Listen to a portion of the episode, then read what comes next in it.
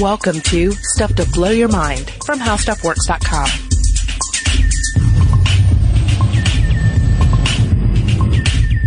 Hey, welcome to Stuff to Blow Your Mind. My name is Robert Lamb. And I'm Julie Douglas. Julie, what is your relationship with the elephant? I kind of think of them as this kind ambassador to the animal world. Yeah. Like, you know, especially for kids. It's kind of like the gateway to wonderful creatures with what we think of as, as uh, quite a few merits. Yeah, I mean, kids seem to be really obsessed with, with elephants. I mean, my son especially is crazy for them. Yeah, he- he'll see, see a picture of an elephant and he'll go, elephant, because he'll raise his arm like it's a trunk and go, like the trumpeting noise. And, and, and we'll say it multiple times. Sometimes he'll say it when there are no elephants around, just in celebration of them. Just thinking about elephants. Yeah, or yeah, thinking he's an elephant, or and then if he actually gets to see one in real life, it's just all the crazier. Um, you know, we're just looking at pictures of him, he goes nuts. And indeed, they're they're unlike any any animal. I mean, they are. The, you have this this large, the, the the largest living land creature, uh, and and so they're they're imposing in that respect. But they're also they have this peaceful air to them as well most of the time. Uh, they have this this trunk that is uh, that that again is unlike like just about anything else you see in the uh, in the animal world. Yeah, and I think it's because that trunk is so expressive. Yes, it, it does. It has a lot of emotion to it. It's reaching around. It's grabbing things. It's uh, it's it's they're manipulating water with it, and uh, and their their eyes are very peaceful as well. So there's th- th- we can't help but empathize with the elephant uh, on, on on a very basic level. That there's something just kind of sweet and comforting about them, and and and children especially seem in tune to this. Yeah, and in terms of folklore, they have long been associated with courage and wisdom. In fact, if you um, Creativity. creativity. If you look at Hinduism, you'll see the origin of the elephant as a symbol of good luck. Oh yeah, Ganesha. Ganesha, um, you know, the the luck god, the remover of obstacles. Yep, I have a Ganesha right here. Bam. Always carry one in my pocket. You, s- oh my gosh, guys! If you could see this, he just produced Ganesha. Yep. Just threw it on the table. Yep. Proof. Okay. So yeah, I mean, these are really important to us, um, just as an idea of what an animal is, and as as kind of a mirror to ourselves. I mean, we can't help but empathize with them. Yeah, and humans, uh, there are many cases of humans forging strong emotional bonds with elephants. Uh, and, uh, and there are a, a number of wonderful conservation efforts out there. Uh, and I'll mention some of those at the end of the show, um, if, particular efforts that you might be interested in reading more about and potentially, uh, supporting in, uh, some shape or another. But, in mentioning the conservation and in, men- and in mentioning the emotional bonds between human uh, and elephant, that that kind of leads to the large number of negatives here. Because Yeah. of course, when humans are interacting on a daily basis with, with an elephant, it means that that elephant is uh, is in captivity and perhaps used for labor, perhaps. Uh, put in an enclosure in a zoo. Uh, Generally, that's going to be way too small for it. When we're talking about conservation efforts, uh, those conservation efforts are in place due to the uh, you know, what we have done to the to the elephant's natural habitat and what we have done to decrease their numbers in the wild. Yeah, so a couple things. So as you already mentioned, there's the captivity angle. And so we, we typically see an elephant at the zoo, right? And Fred Berkovich of the San Diego Zoo writes that in Africa, elephants can cover over 50 miles or 80 kilometers in a day if food is scarce, but rarely walk that far. More often they cover uh, a few miles during the day and they sometimes spend most of their time near a water source. Now contrast that with 2,200 square feet. That is the amount of space that is recommended by the American Zoological Association. Uh, Joyce Poole, she is the research director of the Amboseli Elephant Research Project, writes, just a thought, by AZA logic, that's the, the Zoological Association, we might suggest that human beings, being about 2% of the body weight in- uh, of an elephant, would do just fine living in 44 square feet if we were provided food, water, and a breeding partner. Hmm.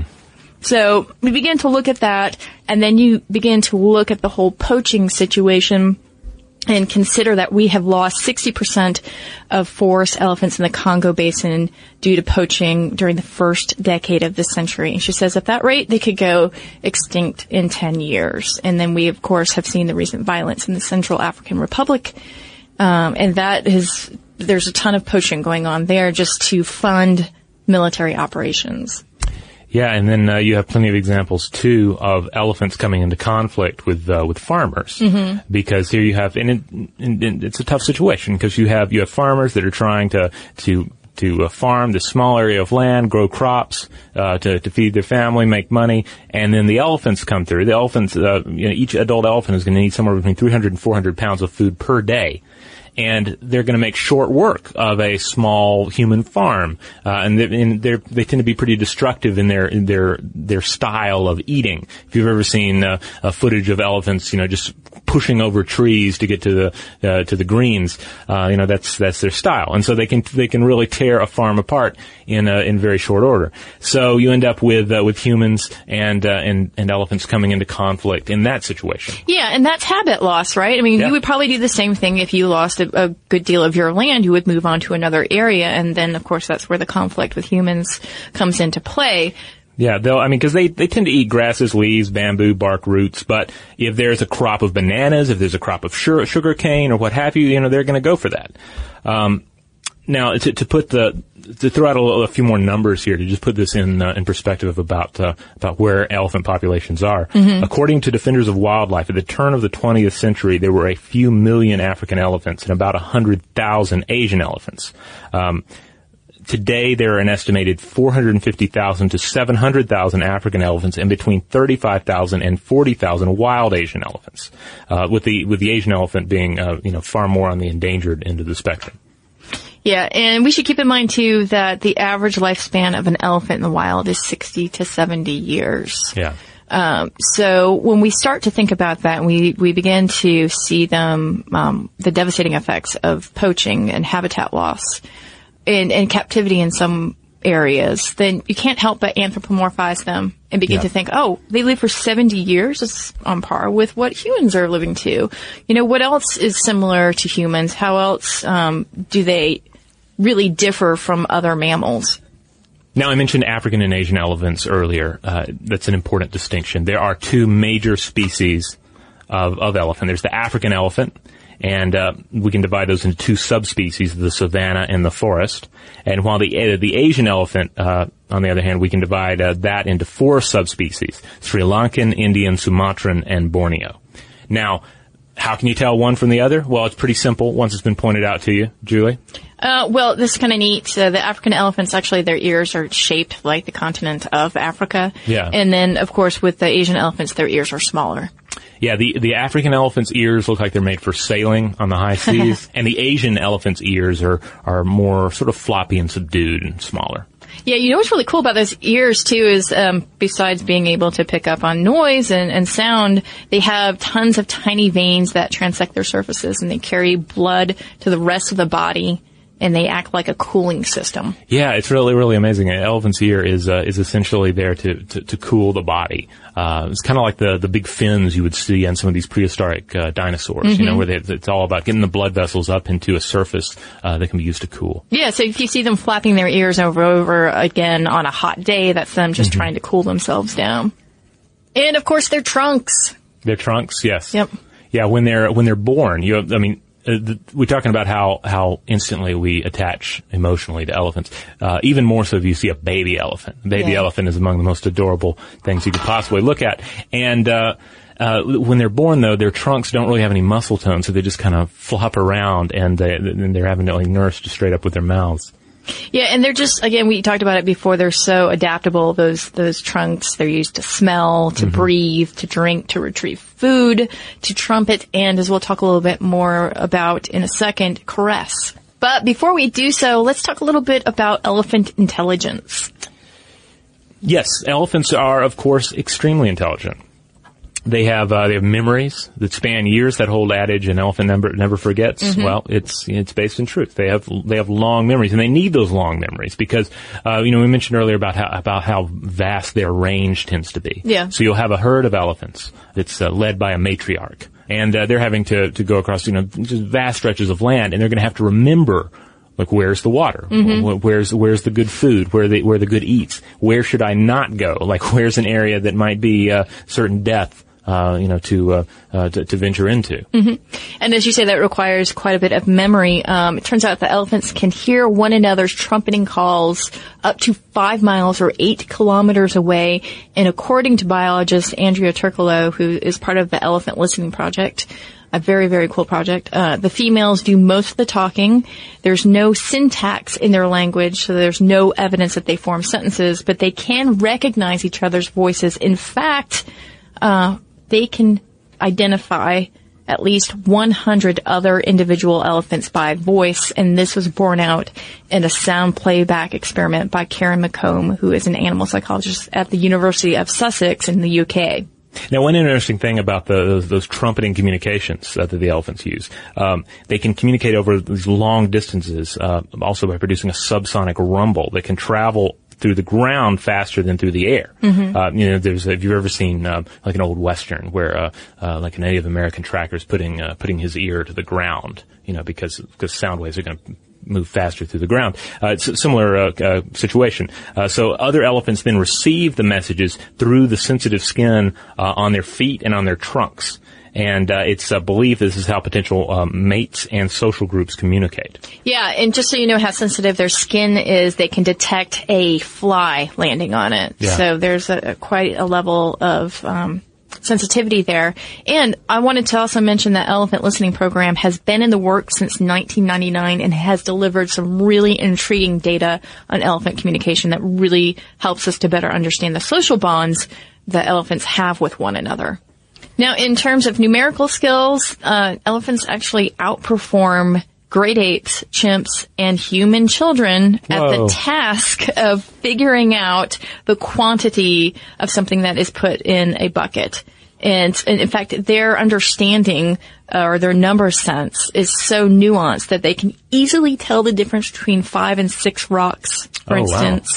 Um, as opposed to something pretty easy like one and two. Now that's interesting because we've talked in the past about uh, algorithmic thinking in young children, and uh, their their way of understanding numbers is that they might not be able to tell the difference between five and six. Yes. they can tell the difference between six and three. Uh, three, um, you know, three Cheerios is definitely less than 6 Uh-huh. But five Cheerios versus six Cheerios, uh, I don't know. I'll just take whichever hand is, you know, comes out to me first. So yeah, I mean, elephants can distinguish to that degree. It's pretty amazing. Now that's one way to look at elephant intelligence, but but to really uh, get into the, uh, the the guts of it, uh, you have to start looking at their society Mm-hmm. and their their and their communication within that society. Yeah, um, really at the core of elephant society, we're talking about matriarchs, who are the oldest elephants and families with complex social relationships. Yeah, you'll have a herd uh, that is it's led by the oldest, often the largest female, uh, and it's just going to be an all-female herd with some young ones in there that they're all sort of collectively looking after. Though, of course, with the with the actual mom uh, for that uh, elephant providing most of the uh, the uh, the care and assistance. Meanwhile, the the male elephants they tend to be just loners out there roaming on their own. Occasionally, they'll take up with another male or so. Yeah, you get some bachelor pods from time to time. But for the most part, it's just uh, you know they're they're doing their own thing, and uh, it kind of comes back to what we've talked about before when it comes to the gender divide in in a species. That the female is the species, and the male is just necessary for reproduction. Well, it's kind of that whole takes a village concept Yeah. because the females typically remain with their families their whole lives and they rear their calves alongside their mothers, grandmothers, mm-hmm. sisters, and aunts. And they all help to take care of the calves. Um, and this is really cool too. These elephant families are really fluid in their association patterns, meaning that not all members are together all of the time. Yeah. So if a food uh, source is scarce, that means that a couple of them might pair off and then meet up later on. And you know, it works out for genetic diversity that the males are separate anyway, because uh, you have this you know a, tight, cl- a close knit group of females that are all related. Uh, you need the genes, you need some extra genes to come in from outside of that community, and thus these uh, these loners uh, out there um, on the outskirts. Yeah, and it's also interesting that the females do do a lot of the talking. And I think that ties back to the matriarch and again the raising of the calves. So of course it would make sense that among elephant chatter you hear more female voices trying to coordinate what they're going to do, when they're going to do it. And uh, particularly the matriarch, if, if there's, uh, if food is scarce and they really have to figure out um, directions and where they're going to go, then the matriarch is usually the person who tries to coordinate that effort. Now, of course, one part of being um, in a community of humans is that we are self-aware of our, our place in that community, and uh, and it seems that the, that it's a similar situation for the elephant. Elephant is one of the very few uh, creatures, aside from humans, that can pass a self-awareness test. Uh, we, have talked about this in the past, uh, I, I, believe, with a few other animals, but the elephants can recognize themselves in a mirror. Uh, the only other uh, animals that can really pull this off: humans, apes dolphins, and if you under, based on some arguments, you could say that an octopus can do this, but you have to have a very different type of uh, of test for them because their brains are so different. Mm-hmm. And and even among uh, you know uh, humans, apes, and elephants, I mean the, the, elephant's brain is different from an ape or a human's brain uh, in, in, in in some respects. You know, it's uh, it's you can never do a one to one when you're comparing the human brain to another species. But when they when they look at themselves in the mirror they they quickly realize that that they are looking at themselves. Mm-hmm. They'll look behind the mirror, and then it'll quickly descend into them sort of goofing off, like, "What happens if I put my trunk in my mouth while I'm looking in the mirror? What if I do this? What if I do that?" It's a trunk mustache. Yeah, but it's essential to note that they are self-aware. They're not just uh, you know this this animal out there sort of encased in the mud of of existence. They they know they exist, and and that should really carry more weight uh, when we think about uh, what elephants are and how we interact with them. All right, we're going to take a quick break, but when we get back, we are going to talk about the self-awareness, this sort of society, um, these rich bonds that elephants have, and how they actually exhibit a very human phenomenon called emotional contagion.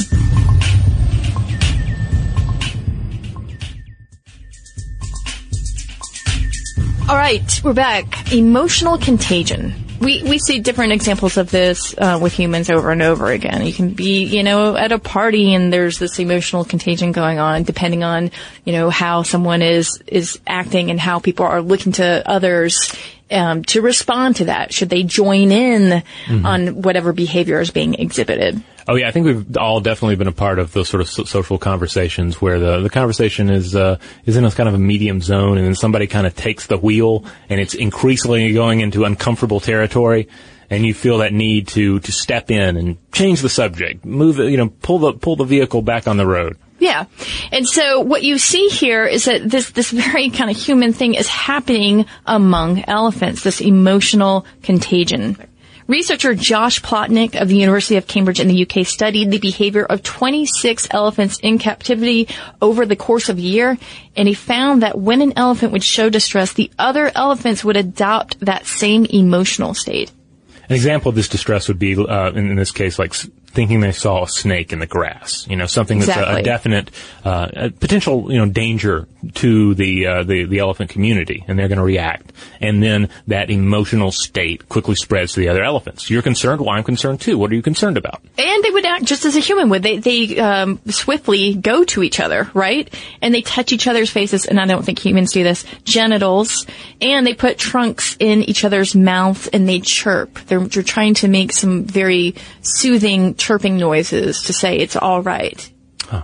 Yeah, and this is really important because you know, there are a number of, uh, of cases of observed uh, empathy in elephants. Uh, there was a 2003 study from uh, Katharine Payne's uh, Elephant Listening Project we mentioned earlier. Observed a dying calf uh, elect numerous responses, both from its own family and others in the herd. Uh, there's a 2006 paper uh, that looked at behavioral reactions of elephants towards a dying and deceased matriarch. Um, but this this this empathy study with these 26 captive elephants, it provides us a little like more sort of hard evidence for uh, empathy, for uh, this emotional uh, contagion, and uh, and, and you need that because again, we talked about how we've talked before about how humans anthropomorphize anything, and there's always there's already a lot that's that's that's human-like in the elephant. So we have to be careful when studying them, not to just heap on the rest of our human baggage and start, you know, putting on little hats. Yeah, I know. I was thinking about that. I was thinking about our penchant for just trying to turn anything into a smiley face, even if it's an inanimate object. But then I thought too, in some of these cases, it's so very clear that the behavior, or it seems mm-hmm. very clear, that the behavior is spelling out these sort of community bonded social phenomena that you would see in, within humans, within the human tribe. Um, but again, it's very difficult to quantify that in a scientific way. Yeah. Um, and that's why, as you say, this experiment uh, with the 26 elephants is so important because it does give the scientific community some sort of foothold in that arena. But it's it's hard to reenact a lot of what people anecdotally see. And one of the things that I'm thinking about is this idea of grieving elephants and not just elephants grieving for one another, but this case of someone named Lawrence Anthony. Now he was a conservationist and an author known as the elephant whisperer. And in 2012 he had a heart attack. Now, he had taken a group of wild elephants and he had rescued them and rehabilitated them. On the day that he died, they traveled something like 12 hours to reach his house. And they had not been to his home in 18 months.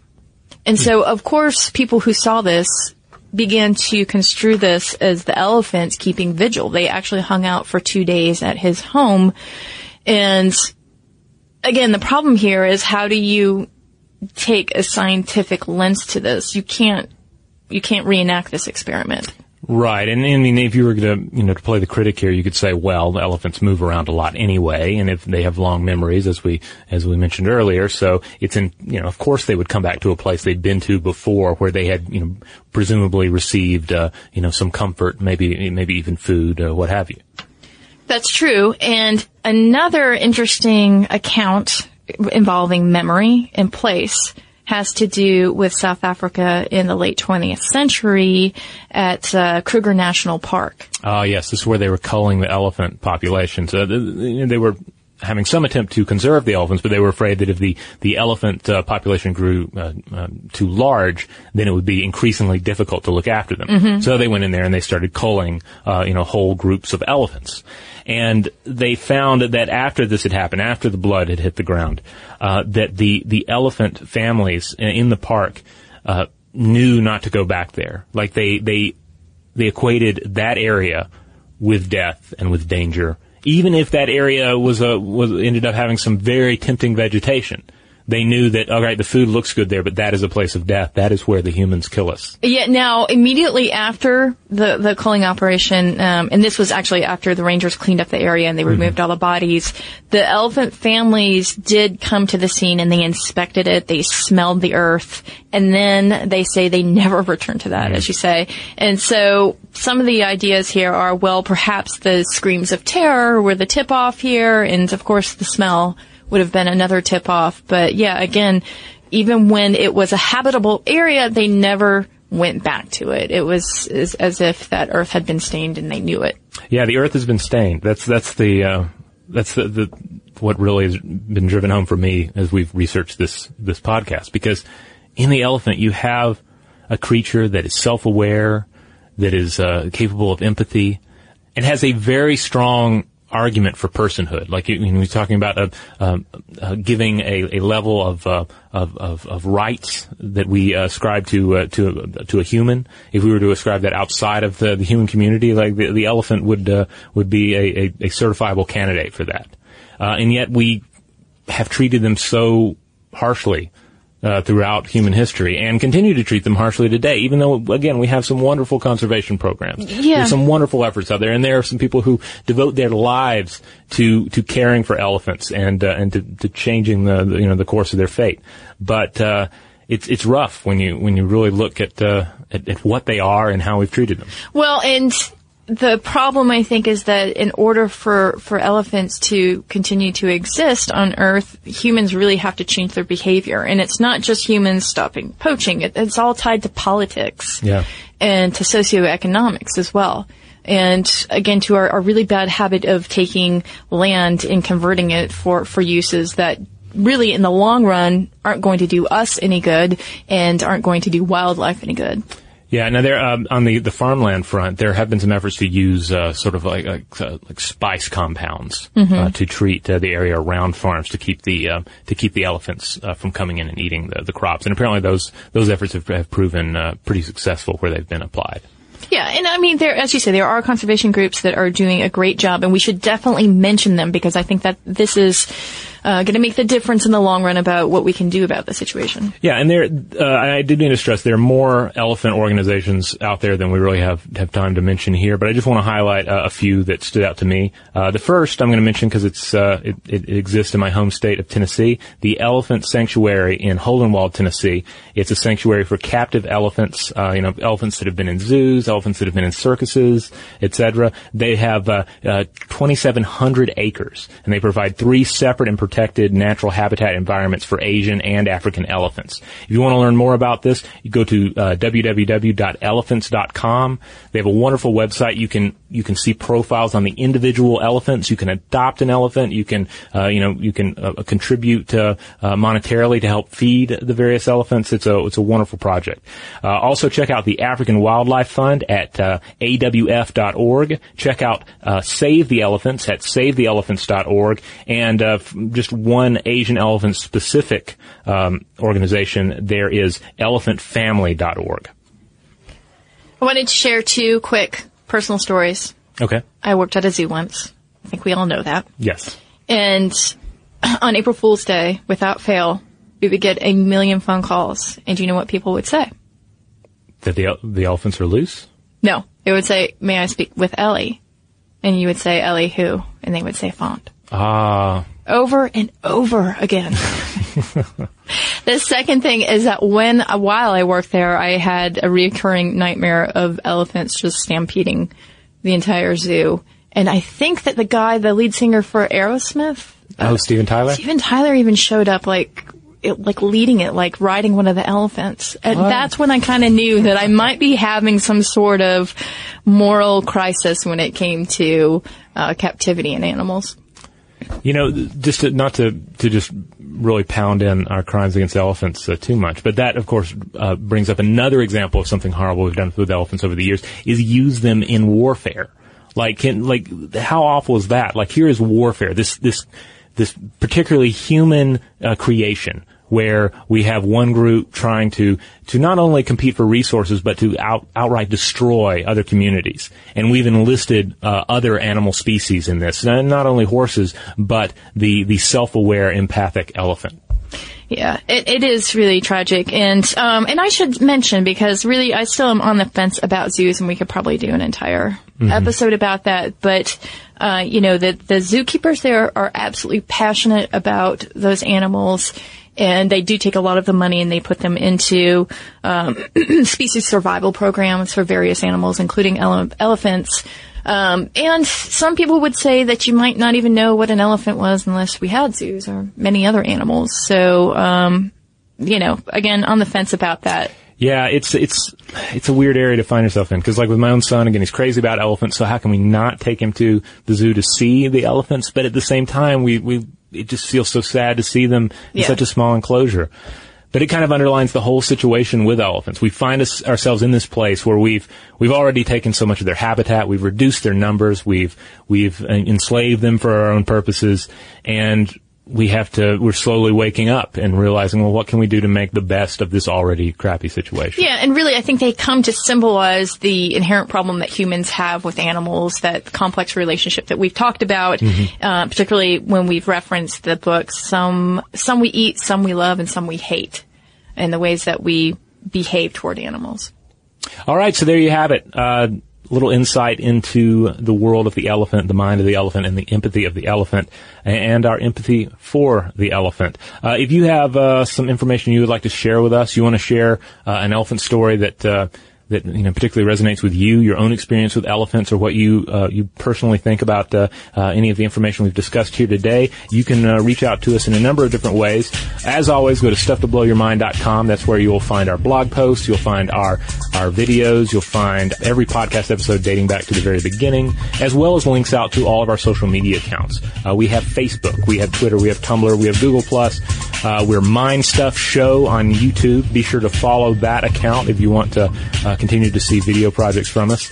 And uh, also, we're on SoundCloud. I mean, there's a whole list of things. You can check it out. StuffToBlowYourMind.com. And uh, I think there's another way you can get in touch with us as well. And it, does, yeah. it does not involve trumpeting and listening to the ground. Although, if you want to record some sort of files of trumpeting noises that you would like to make, you can do so, and you can include your thoughts about today's episode or any other episodes and send them via email to blowthemind at discovery.com.